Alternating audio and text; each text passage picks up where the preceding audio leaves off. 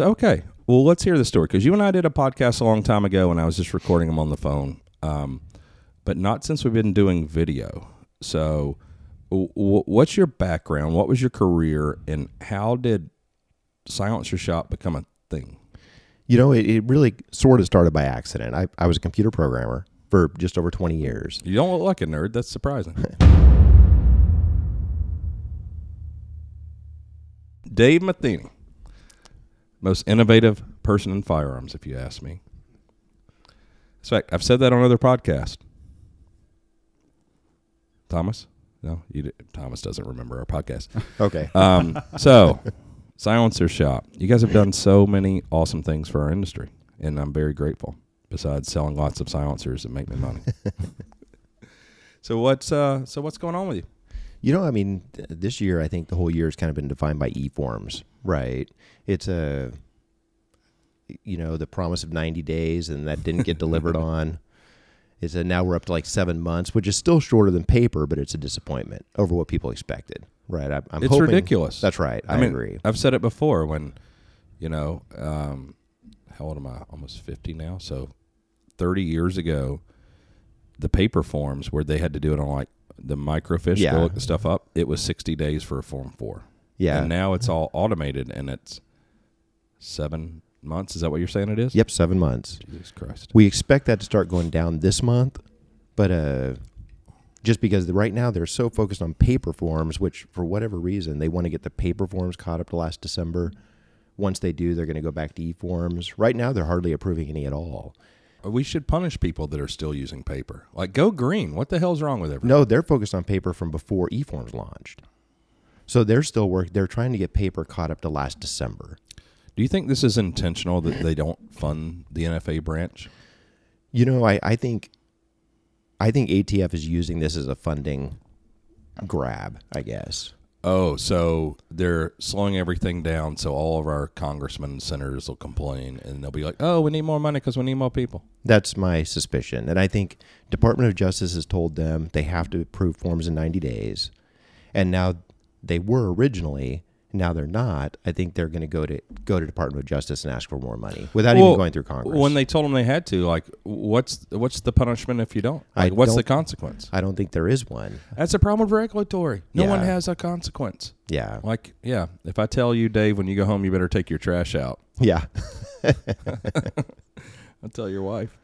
Um, yeah, I mean that's the problem. That's I think it's the problem with regulatory. There, there, there's no like individual consequence. Like people aren't held accountable, and that's a that sucks. Because I understand. You know, when we talk about OSHA, like a need for it at some point, or EPA, mm, but um, yeah, not having consequence for people not doing their work or abusing power. It, it's it's horrible. And these I, these agencies kind of take on a life of their own, and it's not just ATF. It's Oh. it's all of them, right? TSA is my least favorite right now. yeah. Fucking, I mean that's that's the problem we were talking about last night. 9-11, That's how we really lost. Like TSA, like I still got, you know, having to take my shoes off, and then a guy patting my junk, and and then asking me if it's. I told you last night. Yeah. Asked me if it if I had any sensitive areas right there, and I was like, yeah, my dick. But And don't you feel safer? I mean, I I feel safer. He was unwilling to even pat my dick after he said you have something there. So, so you know, I had a dick bomb or what? I don't know. No, I don't feel safer. I feel like it's ridiculous, and I, I mean,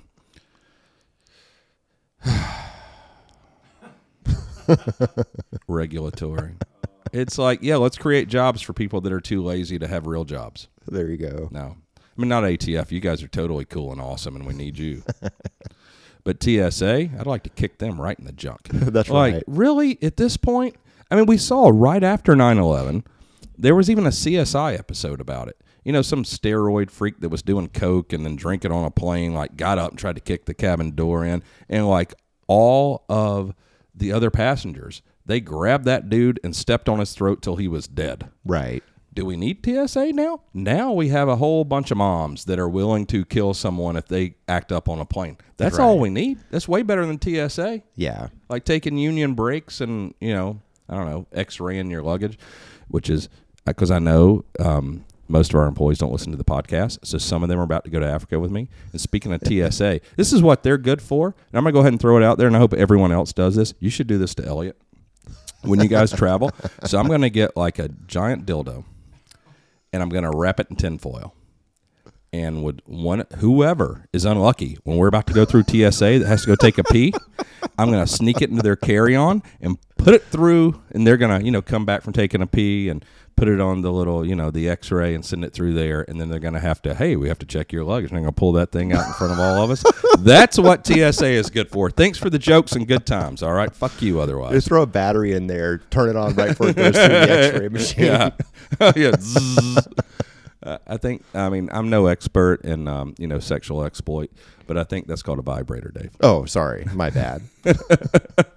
But somebody on this next trip, Thomas, is totally getting the aluminum foil dildo in the TSA. Like, I, I, I'm so irritated with TSA constantly that anything I can do to hassle them, I'm doing it Yeah, because they hassle me every time. It's like, what am I doing? Like, I'm just like I even wear a belt with a plastic buckle for you guys. that's right. I don't even carry a pocket knife anymore because I lost so many of them in going through security at the airport. I mean, yeah. So 9/11, that's where they were successful. They affected my daily life and the quality of my daily life because I travel so much. You know, but it's so effective. I mean, there are so many stories of people going through with guns. I've gone through with a knife myself. You've gone through with a gun. oh, or yeah. I mean, let's tell the world. yeah. Sorry, sorry, my, my bad. two times. two times. And, and and I will say this. So two times I've gone through with a gun. One time I was arrested. And you know, which uh, big whoop. Um, and if you, I mean, I kind of feel like if you've never been arrested, you are not living up to That's your right. potential. That's right. Like I, like, are you really living? But the second time, I remembered there was a gun in my bag, my carry-on, when I was on the plane and we were in the air. I was like, "Oh my god!" Like I'm totally going to prison. I felt so guilty. But then it was like, well, fuck them. They didn't do their job. Um, so anyway, I didn't get arrested for that one. No one ever found out. I mean, until now. But um, so it's happened to me twice. One time I got arrested. Um, One time I flew with the gun, and I gave it to whoever I was going to see when I got there nice. which may or may not have been one of your employees. I'm not saying, but Hey, I'm sure they appreciated it. yeah, I mean it was a Diamondback 380, so I'm not sure how much they appreciated it, but um, anyway, um, so okay, well let's hear the story because you and I did a podcast a long time ago, and I was just recording them on the phone, um, but not since we've been doing video. So, w- what's your background? What was your career, and how did Silencer Shop become a thing? You know, it, it really sort of started by accident. I, I was a computer programmer for just over 20 years. You don't look like a nerd. That's surprising. Man, I, I tell you, the funny thing is, I worked so much and I sat in a cubicle and I was the guy who just wrote code and didn't talk to anybody.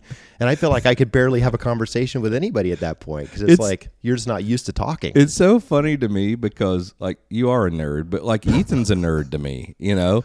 And it's like two of my favorite people. Like both of you are hilarious. Like Ethan and I had dinner with you last night and and we're you you guys left for us cuz Ethan and I went to take a pee. And we're walking up the stairs and Ethan's like, "Isn't Dave funny as fuck?" I was like, "He's so hilarious." And most people would never know it. Yeah. Um so you're sitting in this cube Yep. you're doing nothing. And then you have a kid, and she's like, yo, my man, get out of this cube. That's, so yeah, you know, actually, Hallie was not on board with it. So, so it's a sometimes women, and when I say sometimes, most of the time they're right. that's right. So we we got this son that was born deaf in his left ear. Yeah. And uh, you know, I was taking him hunting. You know, a little ADD kid. He probably had to be you know call it ten years old, and he uh. He'd bounce off the walls, wouldn't wear the muffs. We were worried about the I- hearing in his good ear, right? You guys just met mine, just yeah. like that. yeah. So we, I got a silencer. I don't know if you remember Major Malfunction. Bought a silencer from Major Malfunction. Yeah, I kissed his. Well, never mind. Yeah, and uh, that part of it went great. Transferred it to a local dealer, who sort of helped with the paperwork, but then went out of business during the wait process. The whole thing was a mess. I actually cornered him at his uh, storage unit, right? And that's how I got my silencer. It was pure luck, right? I almost didn't get it at all. How'd you find out about a storage unit? You know, I I had a, I, it was a lot of like tracing him down and figuring out where he was, and I j- it was a lot of luck too, right? so I got the silencer, And then I thought, okay, I'm going to go for, to somebody more reputable. That was actually an M4 2000, my first can. Oh, oh, Yep. Thank you, and So- you're welcome. Yeah. You- Thank you. so it's a. So the second can, I decided to go to a more established dealer. Um, you know, went was so thought you were about to say manufacturer. No. Jesus. to, no, no, A- I- Yeah. AAC can again. I got a Prodigy as the second one. Oh, nice. So it's a. I went. Man, I tell you, the guy would not help me at all with the paperwork. Refused So to even many- offer assistance. So many people in our industry. I mean, there's lots of reasons I have love for Silencer Shop, but the idea of a lot of new companies and guys that didn't inherit this industry from their fathers or whatever, our industry sucks. Yeah. like like that kind of stuff was so common when you know when I was young too, and to yeah. So for that to spawn silencer shop is wonderful because Yeah. people don't understand now. But it used to be you go to a gun store and if they didn't know you, they hated you and acted like you were a burden, and they're doing you a favor by selling you something. It's like you had to prove your street creds. When, when you walked into a gun store, you had this conversation of like proving that you knew what you, you were talking about Oh, before yeah. they'd really even sell you anything, right? With the fat, uh, old Yeah. gun store owners that yeah were yeah special operator in the Niagara Falls area. yeah, that's Idiots. right. I hated them. Ugh. So anyway, so we, we launched Silencer Shop. Kind Well, of, so so you did it as a result of having two experiences right. that sucked. they and, were really bad. And you're are you still you're working your day job? yes, for, honestly, for the first year and a half, I was still working at VMware. Right. What's VMware? VMware, is it's a tech company. Any tech person will have heard of it. Anybody who's not a tech person will not have. Well, well, okay. Well, so you worked at other companies as well uh, within. Within tech, Tech, yeah. I, I worked at Intel. I worked at AMD. I was always a low level like BIOS firmware guy. Yeah. Sure. Right. Okay. Yeah. okay. Um. Yeah. So so you start this. So for a year and a half, you're doing both, and your wife's telling you you're an idiot. Pretty much. Yeah. It's a, and then we had a, uh, for the, after about six months, we hired a full time employee working in our house. Right. Cause it, got, it got, Oh, so you made her really happy. yeah, that's right. After a year, he quit because it was too corporate. It's a, and I'm like, you're in my living room. You know, my wife makes you a smoothie every day for lunch. How could this be too corporate? Right. It's a, that, it was actually, that was pretty crazy. Millennials. There, there you go. Um, well, okay. Well, so so you started this. So you bought silencers because you had a son that was deaf in one ear, Yes, and he right. wanted to hunt. that's right. So you're worried about his good ear. that's right. That makes sense. Okay, Yeah. that's that's responsible parenting. Yeah, there you go. It's a. yeah, I mean, really, it's a. It, it, it's been a good move, and you know, after after the year and a half, I quit my job, and Wait, wait, wait, wait. Has it been a good move? Let's ask the wife. You sure? Is it because you're in charge now? is Dave happier? Yeah, he is. Are you guys happier? You have more money now? Ni- nicer house than when you were in the cube? Well, I don't know. I mean, I think both you guys are lucky, but Dave is funny and no one would know it. He's always been funny, just low key hides it. Oh, really? You fell in love with him because he was funny? Yeah, it definitely wasn't his looks. yeah, no, Your son was half deaf, she's half blind. that's right. It runs in the family. yeah, genetics. What a motherfucker. Um, well, I mean, that's awesome to hear. So, did have you ever, or do you want to take this opportunity to tell him he was right and you were wrong? You were right. I'm sorry. I'm of not, course, I'm not sure either of those were sincere. but hey, take your victories where you can get it. that's right. I mean, I mean, And it's clearly, on camera now, so we're good. I know, I know everything about women. I'm idiot with women, but um, that's a pretty cool story though. I mean, it, I mean, to me, it's endearing to me that she thinks you're being a dumbass, but she still supports you because she loves you. yeah, Yeah, that's cool. All right, so I honor you for that. That's awesome. And then, and if you hadn't done that, I wouldn't know Dave. And he's one of my favorite people in our whole industry because most of them suck really bad. Except Chris Barrett and Trey, you guys are cool. Brett Voorhees, I like him. Ron Dan, we have a few friends now. Thomas, we got a few. There's some cool people in the industry now, but you know, you know who they all are kind of like Thomas. You were not in the industry. You just came in because of this thing, and you created this whole phenomenon, silencer shop. I mean, I mean, to me, people can give credit to Advanced Armament or Silencer Co. or whatever, but I give it to Silencer Shop. when I go to Texas to hang out with a buddy and we go to some ranch and some 65 year old guy, he's got a 243 Winchester in his truck, but it's got a silencer on it. That's because of Silencer Shop.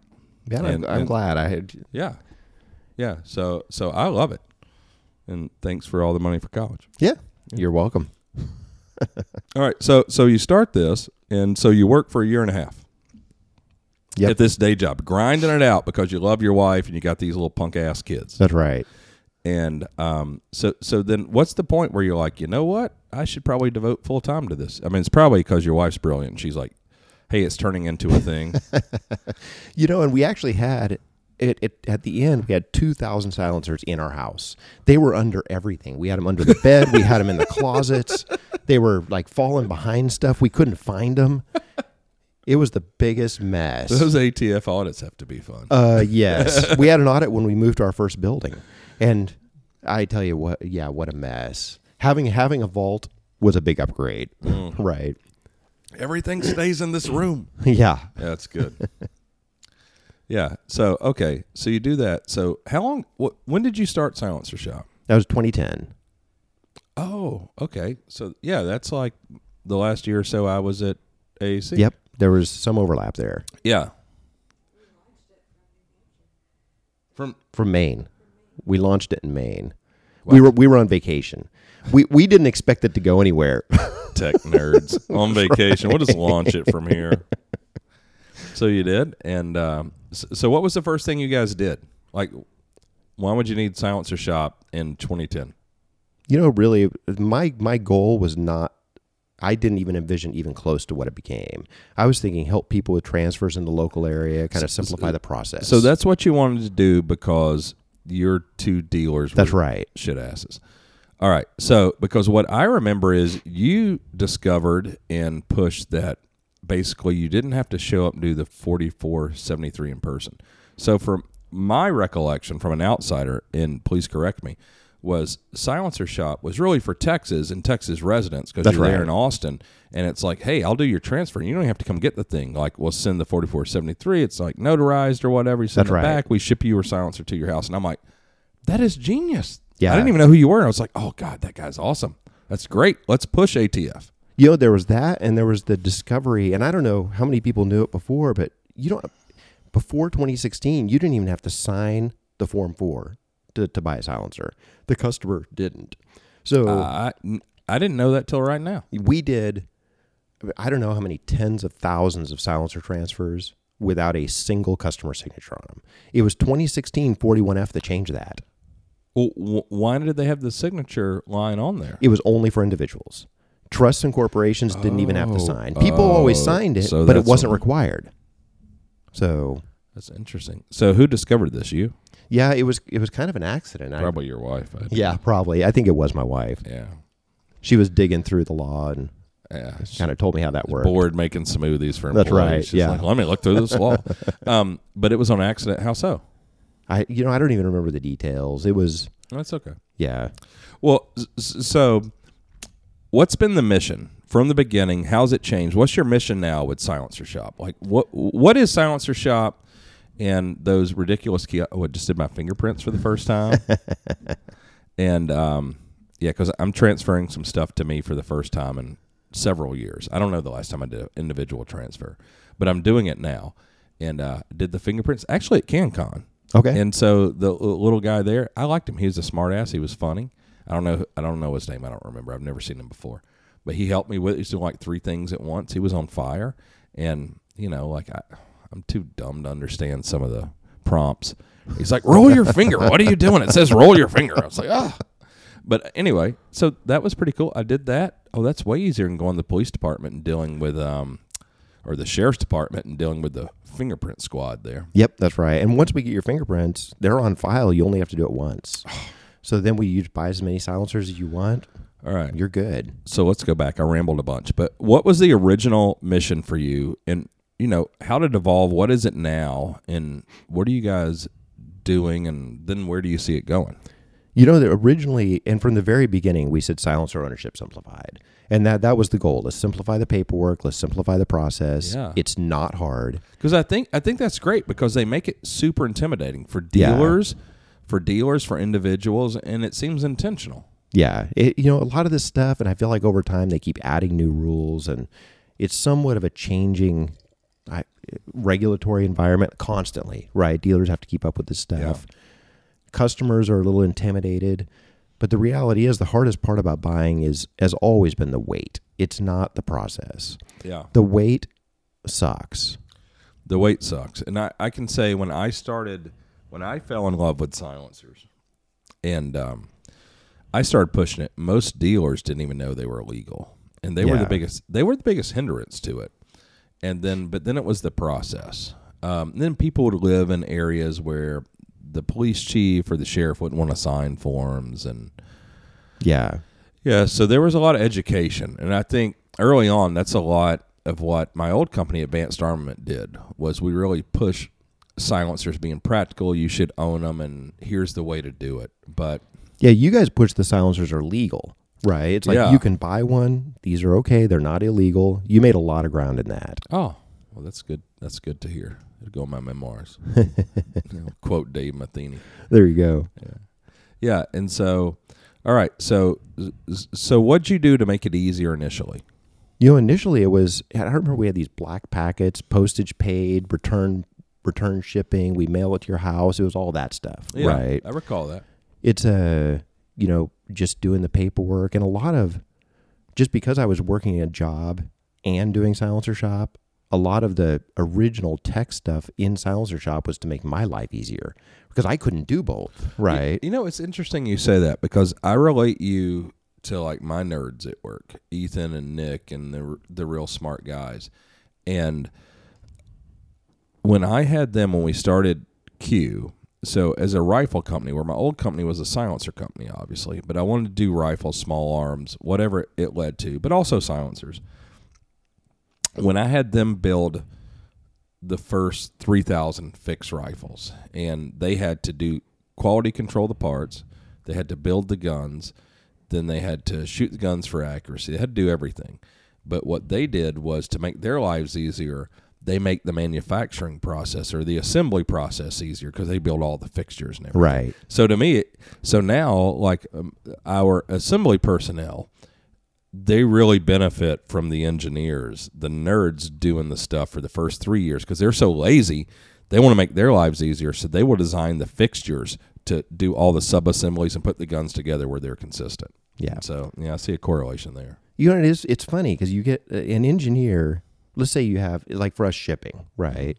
You have one of our programmers sit down and ship for a day, and they'll come out of it and write all kinds of code to make shipping easier. Whereas the shipping people, that's just how it works, Yeah. right? There, there's a different mentality, Yeah. right? Yeah. So it's a.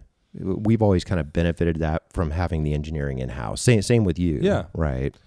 Yeah, because yeah, I think about it even now as as we're pushing, because you know we bit off a lot when we started Q because you know I was I mean you know my story, but I was in December, like Christmas Eve, 2011 was thrown out of advanced armament, and then I was in a lawsuit with Remington for all the money they owed me for three years, and I went through all that, and then you know that was that was a lot, and you know it was a lot of personal stuff, and then you know my um, career stuff, and then I didn't want to work full time again, so I went to Sig, and and I was part time, and we started, you know, it was just talk about corporate and growing and just a bunch of bullshit.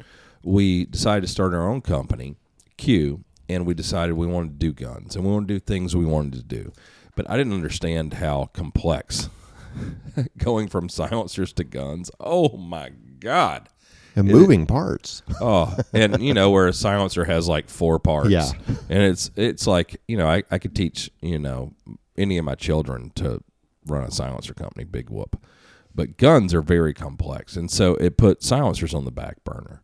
And now here we are again. So we've got y- y- you know we've got a foundation for our firearms. So we're seven year well almost seven years in. We're successful all that's going good and now i'm focused back on silencers which is kind of why you're here what we're going to talk about But oh, I'm so ready to take over silencers, and it's so simple to me compared to the guns. Like the guns, I mean, we were lucky to survive the first three years. Like I was just so ignorant to what it would take to the money and the commitment that it took to develop like the fix an entirely new firearm. Like there's a reason big companies don't do it. Yeah. And you know, we were just so bitter and sick of working at a big corporate place that we were going to survive and win no matter what. But I don't think we could do the fix no, now. We're kind of fat and happy and comfortable. I don't think we could do it now. Um, You came in at a bad time too. You came in right like post 41F, HPA, um, Trump slump. Oh yeah, all that stuff hit you guys right at the beginning. All the stuff, you know. But I like those hard times because you know, like I, I'm not the toughest dude in the world, but I think I'm, you know, probably tougher than a lot of people and companies. And like I don't want to lose. Like I'm competitive, and uh, you know, so we survived that stuff. And now I'm turning my focus to silencers. So like I try to counsel with you or your group a lot because now like I want to take over, and I want to take Dead Air's business, and I want to take Silencer Co.'s business, and these companies that have in a uh, and I think in a large part have gotten to you know they've ridden the wave of AAC and then Silencer Shop promoting and selling stuff, and I want to take that back, and you know so now we're we're finally in a space where I can commit to silencers, and I want to change it, and I want just like I did, I think with Advanced Armament, be like the premier silencer company again. Like, I mean, like okay, Dave, who who's the shittiest silencer company there is? no comment. But you know, but I think you, everybody knows like Silencer Co. You know, I was thrown out, and they were in a perfect spot to like promote and take all that business and do all these things. They did a great job at educating people, and they did a great job in a lot of things, just not engineering and design. And then Dead Air comes on, and Dead Air is really good at doing really similar stuff and producing it. And I saw, like I just saw last night actually, because I guess now, you know, people don't realize because some of the stuff I've promoted is like Dead Air. They don't have a mechanical engineer. They design some stuff, and then they have someone else make all their stuff in you know 1500 2000 miles away. They never see it. They ship it. And they've been able to produce a lot of stuff. But now that company's making their own silencers. They're making other companies silencers. And now i see dead air is like buying a building. Looks like they're going to try to do everything in house perfect time for me to kind of swoop in and us focus on silencers for a couple years and really take a lot of that market share. And we're in a space to do it. And so i'm excited so yeah what do you think about air You know, I feel like I can't say anything about this. I'm just gonna. I'm gonna remain quiet. Yeah.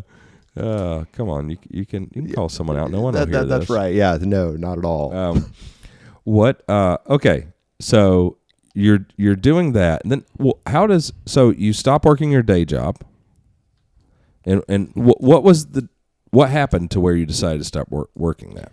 you know, it, it just got too big. Silencer shop. We were, you know, we we crossed into a point where we just we couldn't do it from the house anymore, and then I just sort of had to commit. By that time, Hallie was on board because we were, you know, doing actually pretty well. Yeah. Right. And we were just we were a, a And she large wanted dealer. everyone out of her house. That's right. That's right. So I think I think we moved out of the house right about the time we were doing.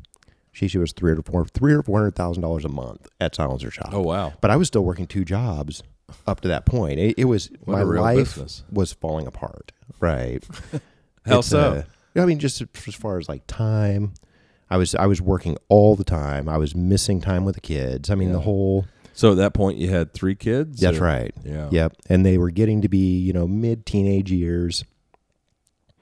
And it's, you know, if, if I were to go back and change one thing about it all, and I'm not even sure I could change this, but my, my oldest daughter, she got caught right in that period where her last year home, I literally was not home at all. Right. I, I basically missed her last year at home because Yeah. silencer shop and everything was just so crazy. And, and, you know, it's calmed down now. And now we've got people who do the work, which is awesome. But it's a, I wish I could go back and kind of recapture that one year. Right. Yeah, it's it's tough. You know, it's weird. I tell my kids all the time, like you're a kid for this much time, and then you're going to be an adult for this much time. Right. And that's the way I viewed their childhood. Is you know the the, the this time where they've been children and now my kids are turning into adults it's very valuable because you know they've changed so much in these years and it's so critical but That's then, right. you know for the next 40 years you guys are going to be kind of who you are Like, That's right. And you know, you want them to go out and be independent and be on their own, but you also kind of don't want to miss those last years of they're not independent, right? yeah no no it's horrible. Yeah. No i agree with that. Yeah. Like i don't i mean they're going to look the same now from now on pretty much and, Yeah. you know they're going to have they're becoming adults. So they're tortured just like we are. That's right. we have all the adult problems. That's right. um, okay so you decide to do that and so then what's the next thing you do with silencer shop? You know, I, I at first silencer shop, probably for the first sheesh, I'd say three or four years, it was just growth mode.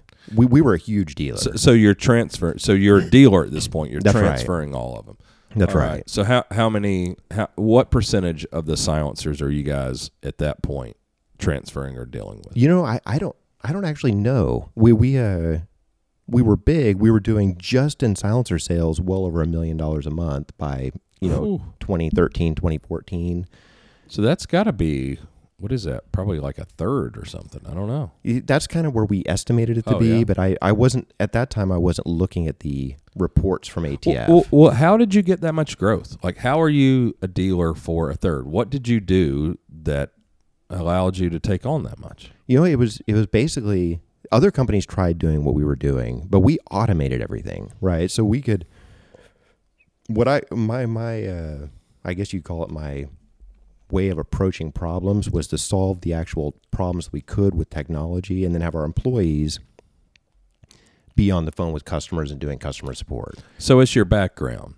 So you're you're, you're writing code, you're doing that sort of tech development stuff, Yeah. and that's just the way. So you're you're thinking from that mindset, like this is all like a technology problem, Yep. because that's what you know and you're good at. That's right. So we solved it as a technology problem It's and then the- different than our industry, I tell you. That's right. Uh, And it let us scale to a point that other companies previously hadn't been able to. Right. And then in 2016, we were perfectly positioned. Now, now in 2015, we switched to be a distributor. Right. Yeah. We, we started the Powered by Silencer shop. All that stuff kind of got going in 2015. And then in 2016, 41F was announced in a, I guess, published in January and went into effect in, in June. And in January, I thought, this is going to change the way people buy silencers. And it, and my fear was it was going to put us out of business. Right Why so? because with 41F, where every single person you now have to sign, everybody has to sign, everybody has to get fingerprints, everybody has to get photos, it kind of takes away this I'm just going to buy it online and get it mailed to my house.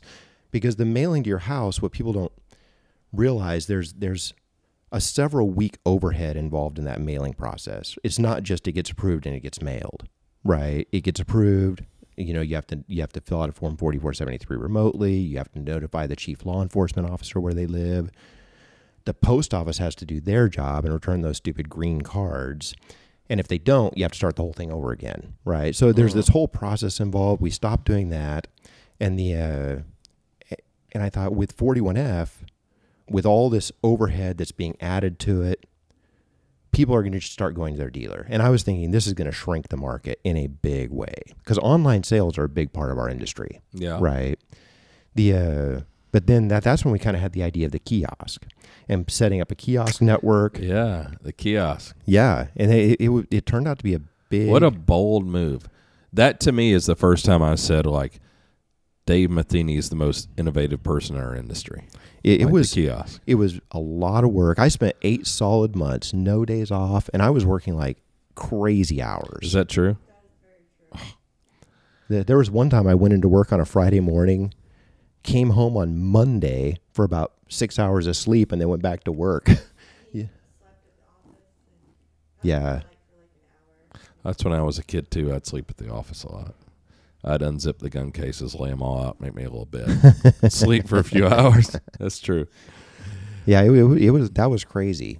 We got that kiosk network up and running though, and the first 300 of them so we gave what- away. Well, yeah, I remember when you were giving them away just to get people in there. I mean, that's just a brilliant move. It's it's like the whole crack epidemic. Like you, you, you give the crack away to get them addicted. Same thing. That's right. So what was the um? So what the kiosk do originally? You know, the kiosk. The really the point of the kiosk Yeah. was and the kiosk itself is what everybody focuses on, and that's where you, we kind of gather the information from the customer. Yeah. But it's the back end system that makes it all work, right? The the reviewing paperwork, making sure stuff's right, getting it submitted. So the the kiosk is basically data collection, but it really is the back end system that ties it all together that makes it awesome. But when you launched the kiosk, like what did it do? People went in, they did what? Because fingerprints weren't involved originally. it, in 20, that's when they started. When we did the kiosk, fingerprints were oh, were part of that from the, the, original kiosk. That's right. okay.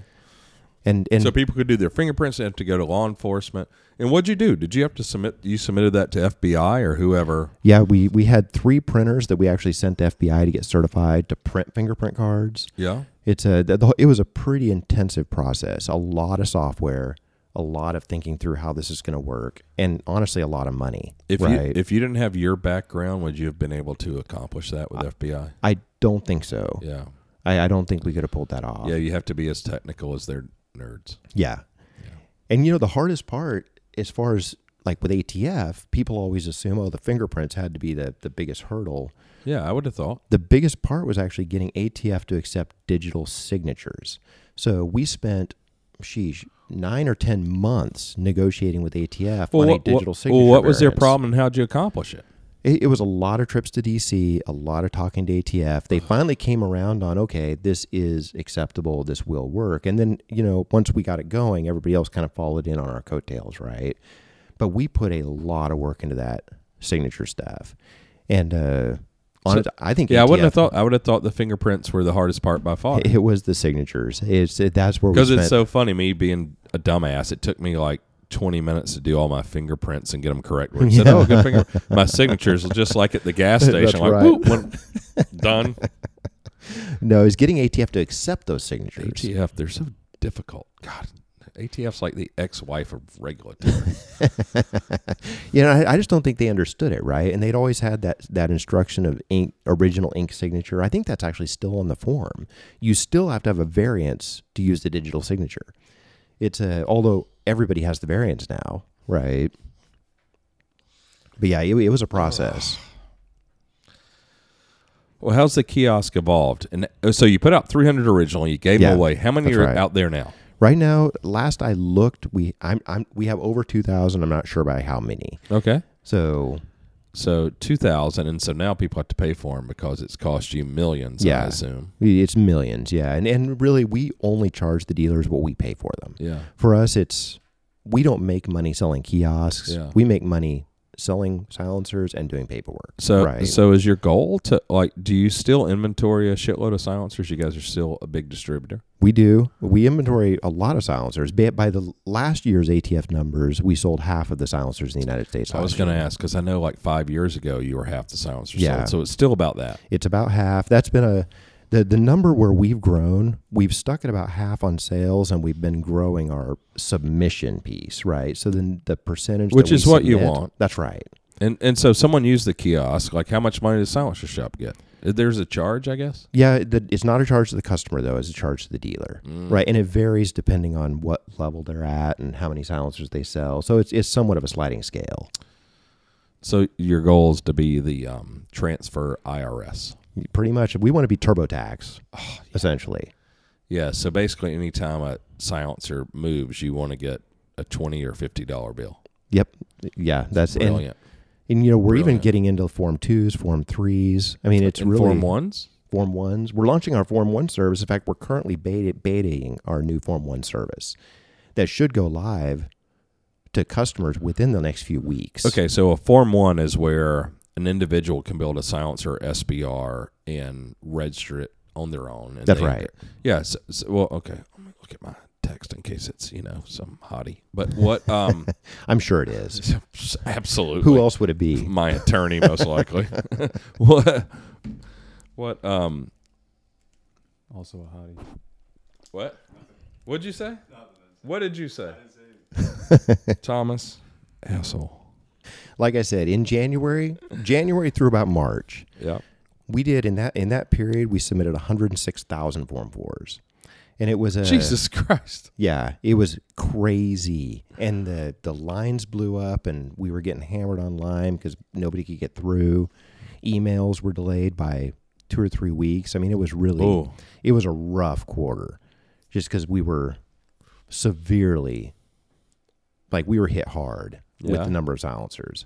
It, it was a crazy quarter. Things have stabilized now. We've adapted to it, and it's, but it stabilized at a much higher number than it was before. Right, last year, people were super excited about e-forms. e-forms. So where does it stand now with e-forms? You know, I, I It, think it was really fast. Now I feel like we're proper fucked. Yeah, it, it's the times have gone up, but and I was just at ATF. Sheesh, I I'm going to say three weeks ago, four weeks ago, something like that. It might have been longer. I don't remember, but it's uh they said basically wait times are now up to seven months. They're focused on paper. They're approving way less than they were. You know, ten thousand a week earlier in the year. Now we're getting about call it twenty five hundred a week, three thousand a week, something like that Mm. there's a so the numbers and the wait times are creeping up because we're submitting way more than we're getting approved. Now ATF is focused on paper. According to them, they'll be focused on paper through November, Mm-hmm. and then they'll switch back to e-forms. So if they can go back to a ten thousand a week, those wait times will drop down very quickly, right? And that's what I'm hoping happens because we now have the the brace ruling kind of on the horizon, right? Yeah. What do you think about that? I, I think that brace ruling is not good for anybody. I think it's a it's going to be a mess.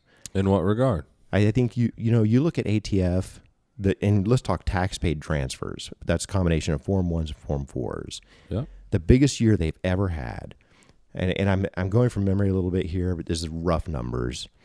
They've gotten roughly three hundred fifty thousand tax paid transfers in their biggest year ever. Right.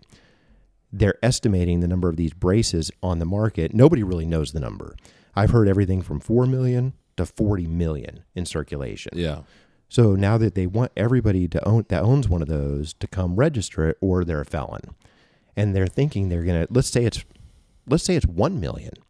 If they do 1 million form 1s on these braces in a whatever month period, that's 3 times more than the largest year they've ever had for tax paid. So starting in April, assuming they publish this in December, starting in April, wait times are really to it, it will not be good for wait times. Let me just say. So all that means to me is that people won't do it. They're, so they're going to make four to forty million people felons. That you know, I, I I really believe that a lot of people who own these braces don't even know they've got them. Right. So Yeah. you're right. They're making them into felons. Well, we had talked about too. It's, I mean, you know, the ridiculous thing is arbitrary barrel length. In most countries of the world, like you have a rifle caliber gun, that's a process. There is no barrel length restriction because if I have a 300 black, if I have a honey badger pistol with a seven inch barrel, and I have a honey badger SBR with a seven inch barrel, there is no technical difference in the firearm other than one you can strap on your arm, the other you can't. Both you can hold to your shoulder. It's ridiculous. Oh, I, And- I completely agree. I mean, it, it's regulatory in the government setting people up to be able to tack on felonies when they catch them with, you know, or charge them with something else. that's right. And the, for the most part, this is these are law-abiding people who are trying to do the right thing. Yeah, thing. because why would you buy an arm brace gun if you're a criminal? You would Yeah. just build an SBR, like because you don't care about the law. right. But I think that on the braces, I really think a lot of people bought them just because that's what they had at Cabela's. Right. I, mean, Yeah. I think I I don't mean, even you're think right. they Most know people- they've got one. Uh, probably half the people that own them don't know that there's a barrel length restriction. That's right. That's right. Because it's so arbitrary. Right. 16 inches. yeah, but I mean- 15 inches, you go to jail for 10 years. That's right. Pay a quarter of a million dollar fine. Makes I feel more sense. dangerous with a 15 inch gun. Personally, I cross that line of like, oh crap, I, I don't know. This is this is a little scary. I know. Yeah. Uh, uh, uh, yeah, it's a little uh, strut a little more. 16, more I, confidence. I just yeah, that's right. yeah. I'm like, sh- maybe I should rob a bank. I don't know why, but jeez, idiots. Um, yeah, I mean, it, it's such. I mean, it's the government funding an agency and creating an issue when there's not really a problem. Yeah, I mean, basically, what should happen is, you know what? There is no barrel length restriction anymore. Like, you own a gun legally, you do a 4473, you own the gun. You commit a crime with a gun, we're going to punish you harshly. An offensive crime. yeah. Eh, Gun laws are sort of stupid because everything you would do illegally with a gun is already illegal. So you already have something. yeah. So let's have some redundancy so Yeah, we, that's we can screw honest people. It's like, okay, if you commit this crime with a knife, three months in jail. If you commit it with a gun, six months in jail. But you still committed the same crime, Yeah. right? It's like it just it seems seems odd to me. Yeah, maybe I should get in the knife business. Yeah, that's right. Yeah, I don't. As long as you use safe knives with longer blade. Oh no, with knives it's the other way around. it's a short Short blades are Oh yeah, short blades. That's are right. safer. Yeah, because you can conceal them, but That's you right. can't. You can't really reach I out mean, there how with them. Who knows? asinine! like with the silencer. Okay, your car, it's illegal if it doesn't have a muffler. Your Yeah. lawnmower, mm, can't sell those without mufflers. Everything that makes a lot of noise, the government mandates you have a muffler. Oh, firearms. Oh no, those should be loud. Yeah, of course. Yeah, the, w- noise pollution is okay there. They should be allowed Like- to say the people who have never shot a gun, right? They have no idea how loud they really are. Oh yeah, the I mean I mean because I mean at this point it's actually the ATF is so when they don't like someone they can charge them with something and take their rights and put them in prison.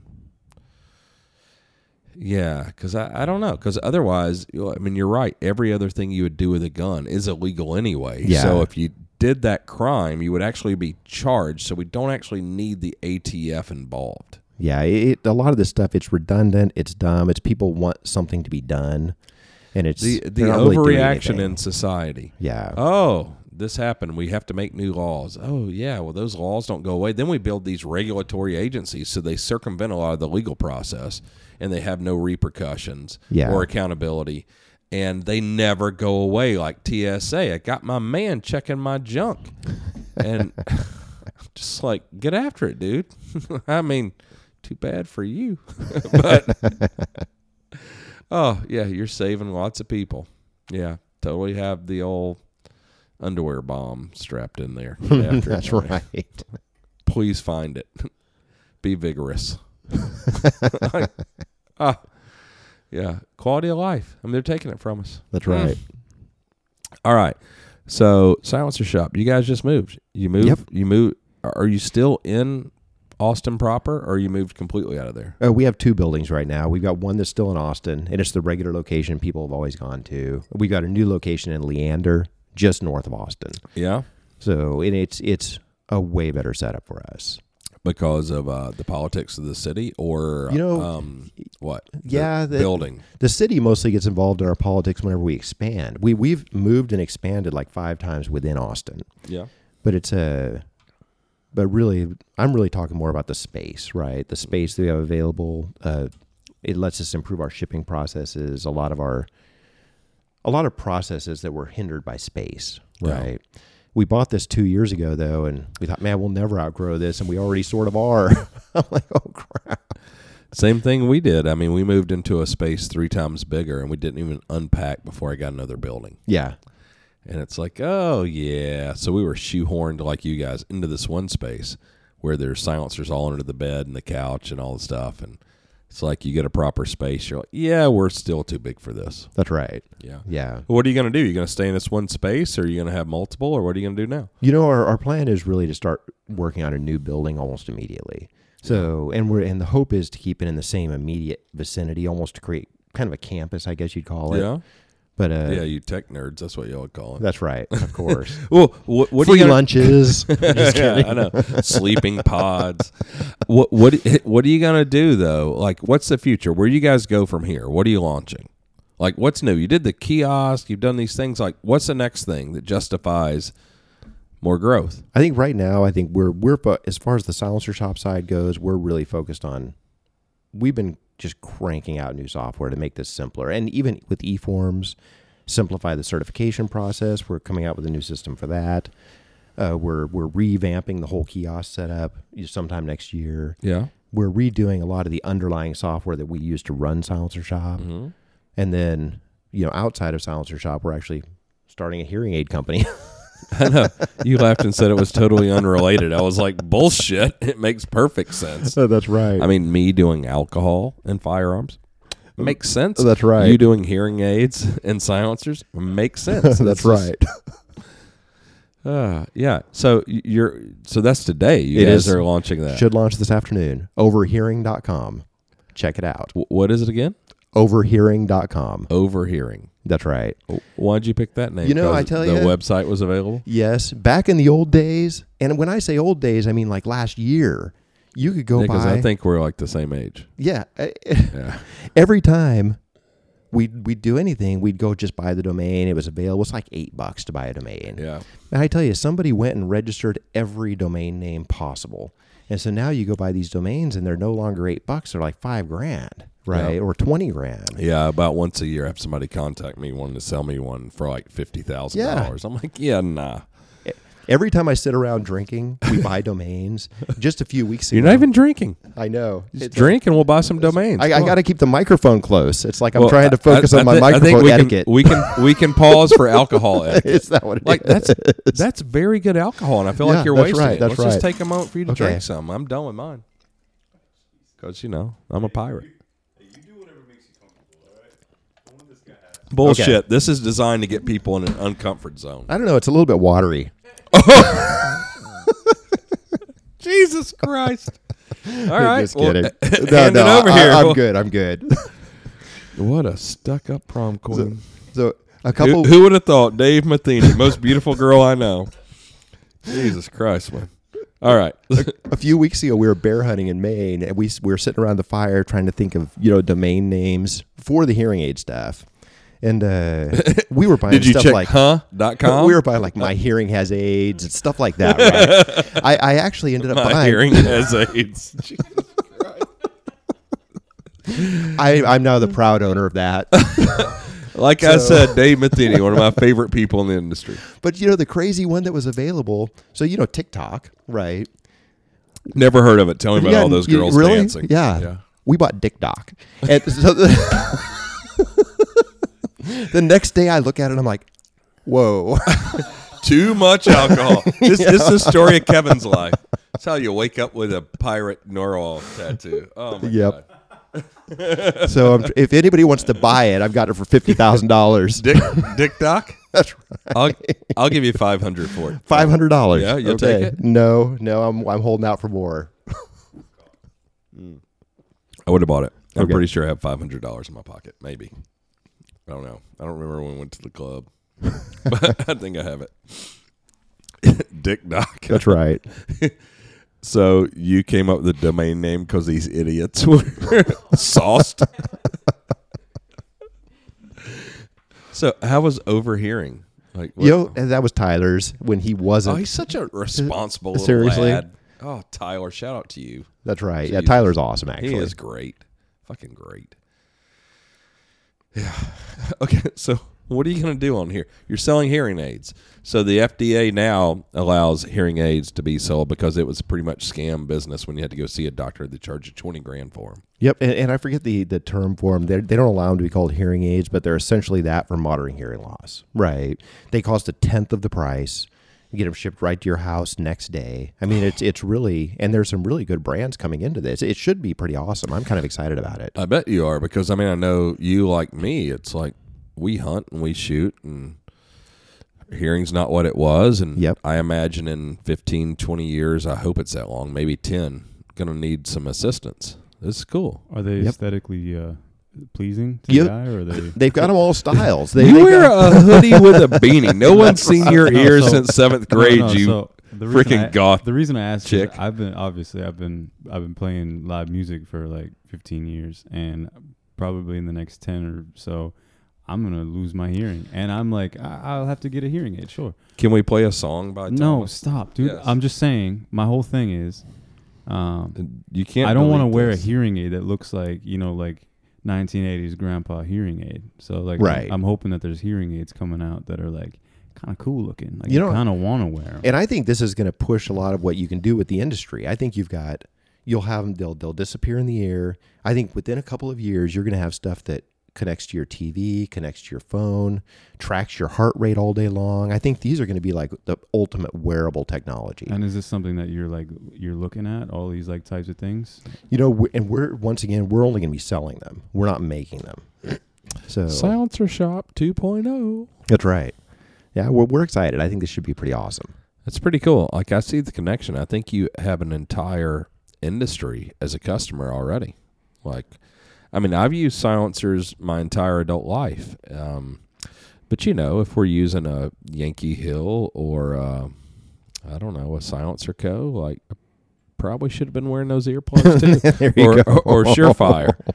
Um, yeah, so I'm probably you know in all that testing of all those loud silencers, I'm going to need some hearing aids. So I'm excited about this.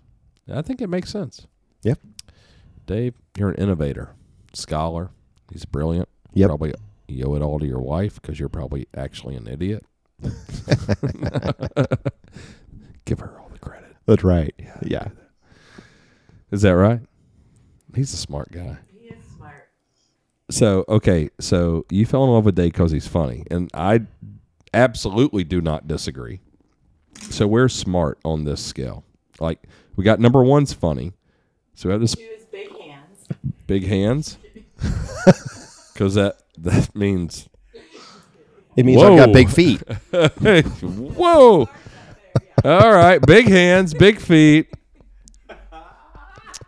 and then uh so smart's actually way down there, like number five or six. I would say he's just a good guy. He's a good guy. All right, that's before smart. So you're He's smart. He has a six. I, I feel like I forced it. I think it's You, like you did. You number forced it. Yeah, it's like I was young when I married him.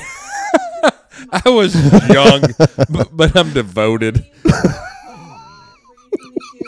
I was, but we were young. I don't think I realized how smart he was. So basically, if you met him now, you wouldn't marry him. I wouldn't marry him now. Oh, that's See? pretty, that's pretty awesome. What about you? Did you marry her? I married her for looks. My man, Dave is no dumbass. that is the best thing you could have said. Oh my god. Whew. Yeah, never been that slick, Dave. yeah. Well, you guys did well. All right, so we're gonna find some land out there in Texas, and we're gonna buy it and build some barn dominiums on it. That's right. So you've been hunting. So recently, I've spent like the last, the better part of the last six weeks hunting. When are you gonna stop being a cheap motherfucker and let's go to Africa and hunt and kill stuff? Man, I'm I'm gonna go to Africa next summer. That's uh, Next summer, that's so, I'll be there four times before then. Yeah, I, man, I'm just so busy. I, I gotta wait till I get it on the schedule. You gotta delegate. You gotta delegate. Let's go before that, man. But you just shot a bear with eight six. Yep, two. So so what drew you to eight six? Man, I tell you, it was you. it, it, it, it really was. You you guys kind of you sold it the the one and three twist. I figured, okay, let's give it a try. And man, let me tell you, And you're like Kevin's full of shit. you know, at first, you, there's so many calibers, man. I, I don't mean to, but it's a. Say whatever you want. I don't care. I was not convinced at first, but let me tell you, after seeing the thing in action, it is just unbelievable. The wound channel from that uh from that eight six on a bear. 420. We've shot a 420 pound bear and a 120 pound bear. You with the shot both 8.6. of them. I, I shot one of them. I'm not gonna say which one. The 120 pound. So so you need a hearing aid and glasses. That's right. But so you shoot this. I mean, a 420 pound bear is no joke. Yeah. I've never shot a bear 75% that size. So you shoot that and the wound. So You- what was the shot? The shot, what happens? What do you see? You know, really, they were the uh, 420 pound bear was was treed, shot at once. It basically fell to the ground dead. I thought I shot a 320 pound bear last year with a 4570. Mm-hmm. I had to shoot the thing twice before it even fell out of the tree. It's a With a 45 70? yes. Well, Tell man- me more. So this 8.6, what The was the barrel 8.6 length? Uh, it was a 12 inch barrel. So I was running right about 2,000 feet per second. In case you want to know the details. Mm. But so, it's a- so a Barnes bullet? Uh, no, it was a CX bullet from Hornady. Okay, so a solid copper from Yeah. Hornady. So Yep. 185 grain or so. That's a good round. I've used it. Yeah. No, it worked great. So w- what'd the wound look like? You know, the exit wound on that thing looked like somebody had shot a cannonball through it. I mean, it was unreal for that velocity and that size bullet. It was far more devastating than the 4570. I mean, truly. So when do I get a letter of recommendation or an apology? yeah. Let, let me work on that as soon as we're done here. Yeah, Hallie, will you do Hallie, that for come me? on, he does. Could at least get a smoothie. God damn it.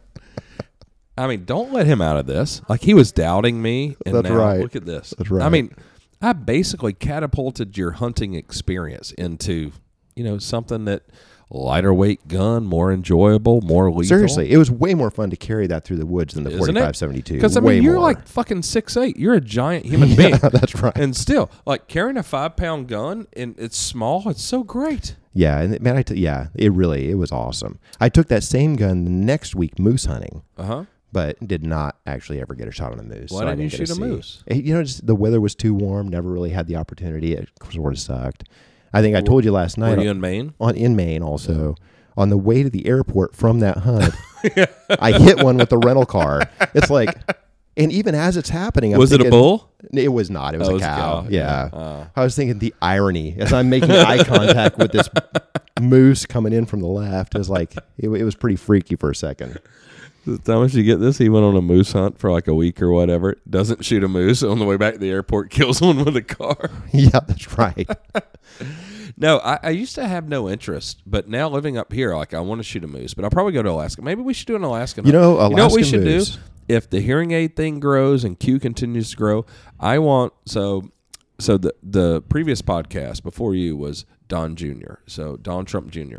and he went on one of these. He, he like um, auctioned his time or whatever to go with someone who who bought a hunt. He went to Alaska on one of these yacht hunts where you have a chef and you have all this stuff, a masseuse. That sounds awesome. I know, right? and he's like, it's incredible. Because I was thinking it was dumb, and and so he was here, and, and I don't know if it's on the podcast or not. He might he might have been talking about it off air, but he was like, "Oh my God, Kevin, you have to go on this hunt." He's like, "I know you, man. This thing is like great.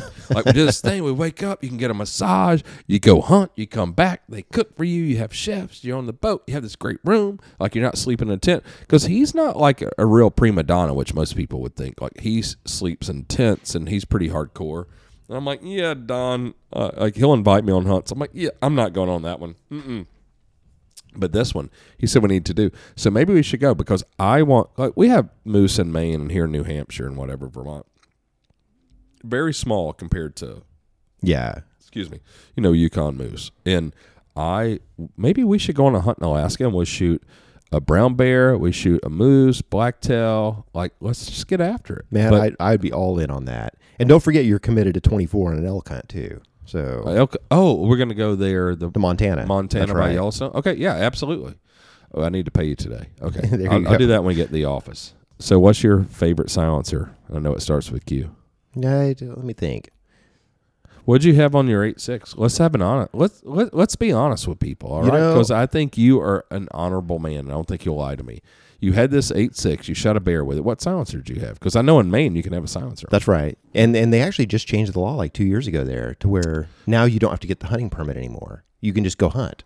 I didn't even know this. That's awesome. Yep, it just changed. Well, Maine is kind of the Wild West. Like Maine is a giant state. Nobody realizes it. And most of the state is there. There aren't even roads It or road names. the the the rural craziness that I've seen there, just some of the nuttiest hunting stories ever. you know, Well, you have the nuttiest hunting, hunting stories that I know. yeah, But I think I would feel at home in Maine because I think they're like pirates. Like it's lawless. Yeah, that's right. I like it. it's America. It's what America should be. Should right. be. So so uh you so so you take the eight six and you had a fix right? Uh, no, the eight oh, six you was an AR ten. gun. Yeah, So I sent you a barrel for that. yeah, that's right. And uh, so, what silencer did you have? Probably not mine. You're probably being You know a what? two-time. I was asshole. gonna use yours, but Oh. but it didn't come in time. So I did end up using a competitor, so I won't mention the name. Yeah, mention the name. Go ahead. Let me talk shit. I used that. Uh, it was that Alaskan 360 from uh from Rugged. Oh, So it's it's Well, he's a sweet kid. you know yeah yeah. I, I like the guys at Rugged a lot. Honestly, it's sorry So what, you can edit that out. you don't have to edit that out. I like them. They're fine. Henry's cool. Whatever. I don't. I, I like nerds. What? Um. So when did ours come? It, came- hasn't come yet. You, you still don't have one. Nope, still don't have it. As soon as I get it, I'm going to swap that out. That's going to be my 86 can. Well, I thought one had been sent to you, honestly. So that's my fault because I'm slack. So do you want a hunting silencer or do you want the quietest thing possible? Oh, hunting. Short Oh. and light. That's I, that's all I do. I have one at work for you. So when you go build your gun today, we're going to get you one. And if you go on another hunt and you use someone else's silencer on eight six, Then you'll be mad. fuck you, Dave. That's Matheny. right. We never talk again. You know, I tell you, I- and speak, I, that jumbo shrimp. I think that jumbo shrimp on a six five. I mean, I'm switching calibers here, but man, that that silencer is eye openingly quiet. And for as popular as the six five is, I it's almost unfortunate that everybody's stuck on doing the, you know, the thirty cal silencers. well, I think Right. that's because you guys promote these multi-caliber silencers. you know, so I blame man, I don't. shop. I'm totally against it. I know, but it is interesting that it's like the number two can. Yeah. Um, but but I agree. Like we're uh, the the engineers yesterday. We're doing an event in Texas. This uh, PSR. Well, we talked about it earlier. PRS. Well, I don't know what it's called. Like whatever. Um, but doing six five and twenty two inch barrels. We're shooting thousand yards jumbo shrimp. They all came back yesterday, like singing its praises. Um, but you know, for me, it's always like I spent 10 years chasing sound in my Yeah. career. And then you realize like it's number 10 on the priority list, like all these other things. And what I want when I hunt, because, you know, you and I, like, we have companies, we shoot, but the time we cherish is probably hunting. yeah. You, you know, so I think you and I, you, you know, we, we, we agree on that or real relate there. And all I want to do is shoot and not notice the shot. And when there's adrenaline pumping and everything, I don't want to use ear pro. I just want to shoot and shoot the animal and not notice the shot. So it's like the smallest, most compact, lightweight silencer. Because right. most of the time you're in the vehicle, you're stalking, you're moving, you're doing the thing, you got the gun slung. I want the smallest, lightest thing possible. That's exactly what I do. Smallest, lightest, quietest is like fifth on the priority list. yeah, it is. right? It's way down there. I just want enough to where I don't have to worry about wearing hearing protection yeah, because I want to communicate with my guide. And, and, and enjoy the environment. Yeah, Right? and and even when you have the electronic ear pro, which I just used in Mozambique because I was in a place where it was very remote, but the military was there, and silencers aren't legal on the Tanzanian border. They're also illegal there, and I didn't take a silencer, so I was wearing Sordin earmuffs. So it's like the old rich white guy like shotgun earmuffs that are real comfortable, and you know they're expensive for earmuffs. They're like three hundred fifty bucks and I have those, and they are awesome. But you know, I couldn't take a silencer, Yeah. and it sucks because I can, you know, it amplifies other noise, but you don't get to really enjoy the experience. yeah, it, it doesn't feel natural at all. no, it doesn't, and it's horrible. You should put the muffler on the fucking gun. That's right. And you know, because even now, it's like the State Department allows us to export silencers for commercial use, but our State Department charges me two hundred and fifty dollars per silencer that we export. And the most premium silencer in Africa is a Norwegian silencer, and I've got a bunch of them in South Africa now for my guns. Three hundred and fifty dollars a piece, and it's Yeah. outrageous. That's super high in there. Right. It's like having a Ferrari, and uh, you know, and I've got a dozen of them because it's like when you know you or any of my, my other asshole friends come over, we're gonna hunt, everybody should have a silencer. Like, don't be abusing your PH, your professional hunter, your guide. Like, put a silencer on your gun. Yeah, yep. And did I don't know if I wasn't paying attention, but did you? well, you should pay. You this- weren't paying this Is your job. I'm paying attention to exactly everything I need to pay, be paying attention for. I'm doing my job. You're you on worry. your phone. No, I'm not. Yeah, you are. Anyway, did you mention that uh, you can like just go into the store and buy it? Oh yeah. So in, you know, because in South Africa, silencer is just like a bipod, not regulated. That's right. You know, when we were there, our, our professional hunter had one, and according to him, he spent ten U.S. dollars to buy that thing and just throw it on his thirty six. Yeah, Like, they they it- it view it, was- as a piece of trash. Yeah, it, it was sort of a piece of crap silencer. I will, I will admit. All the South African silencers suck. yeah, Like Liberty is a hundred times better than any South African silencer there is. nice. Yeah, shout out. I mean, Shout out. but yeah, there is. Ooh, every PH in South Africa has a silencer, and for me, it was so crazy because I wanted to order these Norwegian ones. And so I started looking in South Africa. They were the super high end ones. And I was like, mm, $350. I was like, get me a 6.5, um, a 338, and a 375, and a 30 cal. They're like, oh my God, are you serious? That's like $1,500. And I was like, Sold. okay. so I'm an American and I ball. Like, yeah, get them for me. And so it's been like over a year process to export mine. They charge me 250 a silencer as a tax. And then they show up there and we have to go through this. Well, once they get there, it's fine. We just go get them. But it's like the silencers are $1,500. Yeah. It's stupid. But I, I do love that silencers aren't a thing there. Yeah. Yeah, it seems like that's how it is in most of the world. It's hard to get the guns, but they don't care about barrel length. They don't care about silencers. They kind of view things as like it's not a gun, right? Yeah, which seems very fucking reasonable and rational. The NFA really kind of hosed our market. You know, it was Yeah, I mean that's where you know, like I started the ASA, and then Josh Waldron took it over once I was thrown out of my company. But I wanted there to be silencers to be relocated in from a firearm in the NFA to an AOW because that's what they are right. to a five dollar tax, and I wanted an instant background check, and he wanted to become you know a congressman, Yeah, and now I which don't- worked out. I don't know what's he a surfer now, and he like lives in a hut with a chick. I don't know. what You know, he- I, I honestly don't know. I haven't talked to him in years. So Dave. so we agree on hunting. So we're gonna go to Africa. Yep, that's right. What is there that you need to shoot there? You know, a kudu is what I really want to shoot, but my plan has been to go shoot a Cape Buffalo and then kind of shoot whatever I can while I'm there. I can help you with that. I'm pretty much an expert in Cape Buffalo. Yeah. A sable's another one. I think those sable are awesome. We have a yard sable in the Eastern Cape. They're not wild. You're gonna have to go to like northern Mozambique, Tanzania to shoot like the wild sable. Okay. Yeah, yeah. Down south, they're very boring. They'll stand there at the edge of the road and just look. At you. Yeah, I mean, Really? I, I could slap a sable to death in the Eastern Cape. I've never Huh. shot one there because they're so boring. Like, Okay. I'm just like, eh. You know, I like those challenging women. I mean, animals. That's right. At you. That and uh, roan also kind of just they'll just stand there. And Oh, look at you. whatever. Never seen you shoot a roan. I've seen you. I was standing there next to you when you. I know, one. and I went all hardcore, man. Like we had one coming in, had one coming in, and I like you know, took cover, ducked, got set up, made a shot, bam, shot it on the run.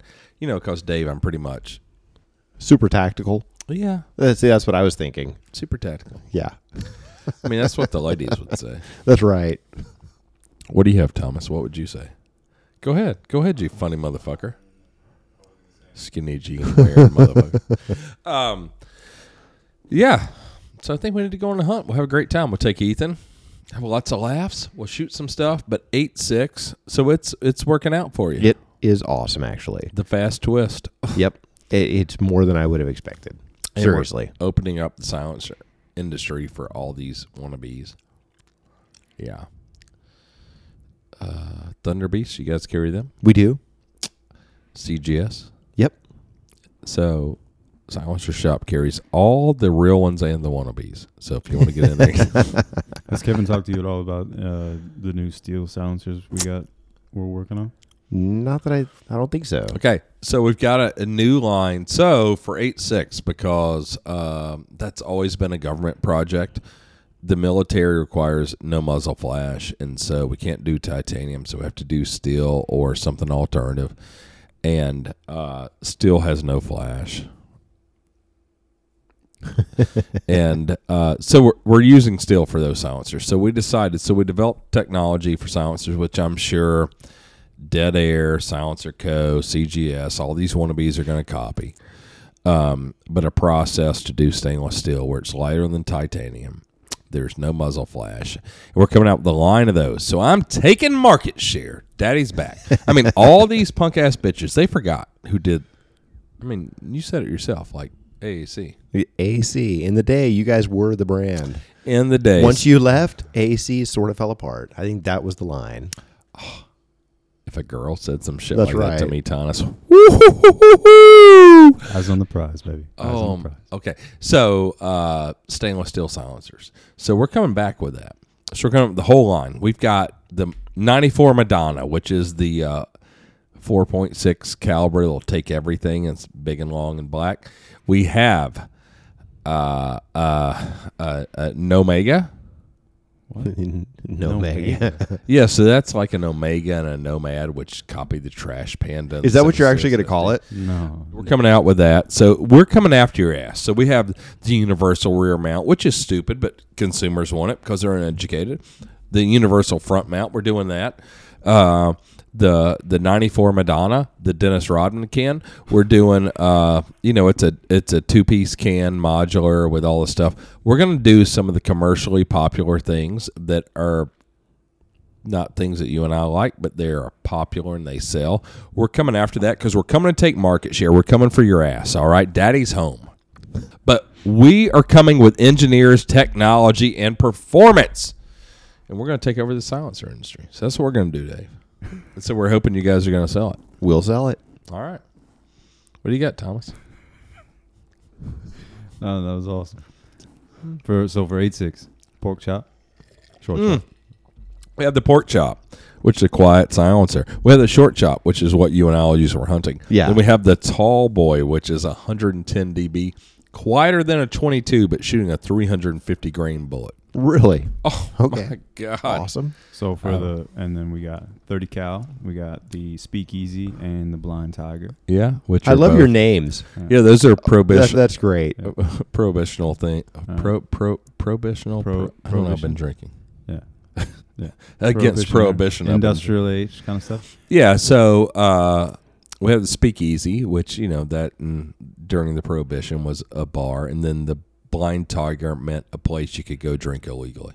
So we're doing those. We have the Architect, which is a modular, totally modular. Is that what you guys named the Nomad or the Nomega? Yeah, that's one thing. Yeah. Yeah, so it's uh you know uh trash pan and stainless steel with the universal front end cap and universal rear mount. And then what else do we have? You said ninety four Madonna. So below that, That's it. no, no, there's one below it. What is it? Tall boy. That's the eight six can that's really long, but it's still shorter than like a, a Titan QD. Okay. It's 110 dB with subsonic 8.6. It, it's incredible. I think that's it. Yeah. So we're, we have a whole line of st- stainless steel cans, and also with the Erector Nine, we have a three lug mount, a cherry bomb mount, all these things coming out. So, and then POP, we have pull floats that are Honey Badger SDs. We're getting after it, you know, Awesome. and so we want to be able to supply. So this is a volume thing. I do love those erector cans. Seriously, those Yeah? are awesome. Oh Wh- yeah. Why do you? Uh, it is widely copied, but why do you like it? Uh, seriously, it goes back to how I shoot everything short and light. you know, you throw that on a home defense gun, it still fits in your pistol safe. I, I use like one segment of it. Uh, The first yeah, time, it's way quieter than nothing. the first time I the first time I picked up the Erector Nine, like, and I, I don't come from guns or silencers. I don't I don't know shit. No Back shit. in the day, I didn't know even more. Right, so the first time I picked up an Erector Nine, I almost hit myself in the face with it because I thought it'd be a lot heavier. Is that right? So I picked it up and I was like, oh. if you had busted your brow open, oh my God, would I have loved it. and Thomas, you would have been more dashing with a scar. You know, I often think about that. I often think I'd be more dashing with like a nice like one of these. I'll give you one. Yeah, yeah. Give me one. I feel like a you're right. lightning bolt scar Yeah, right yeah. on your forehead. Yeah, yeah. Harry Potter. dude. Yeah. Uh, I don't know who that is, but I'll give you a scar. All right. Well, well, when you and I inevitably uh, go to fisticuffs, Dude, you weigh what one of my leg weighs. I'm quick, dude. You don't even know. you don't even know where I'm at. oh, bless your heart. All right, Dave, so good to see you, my man. Seriously, it was great seeing you. I feel like you're a liar, but okay.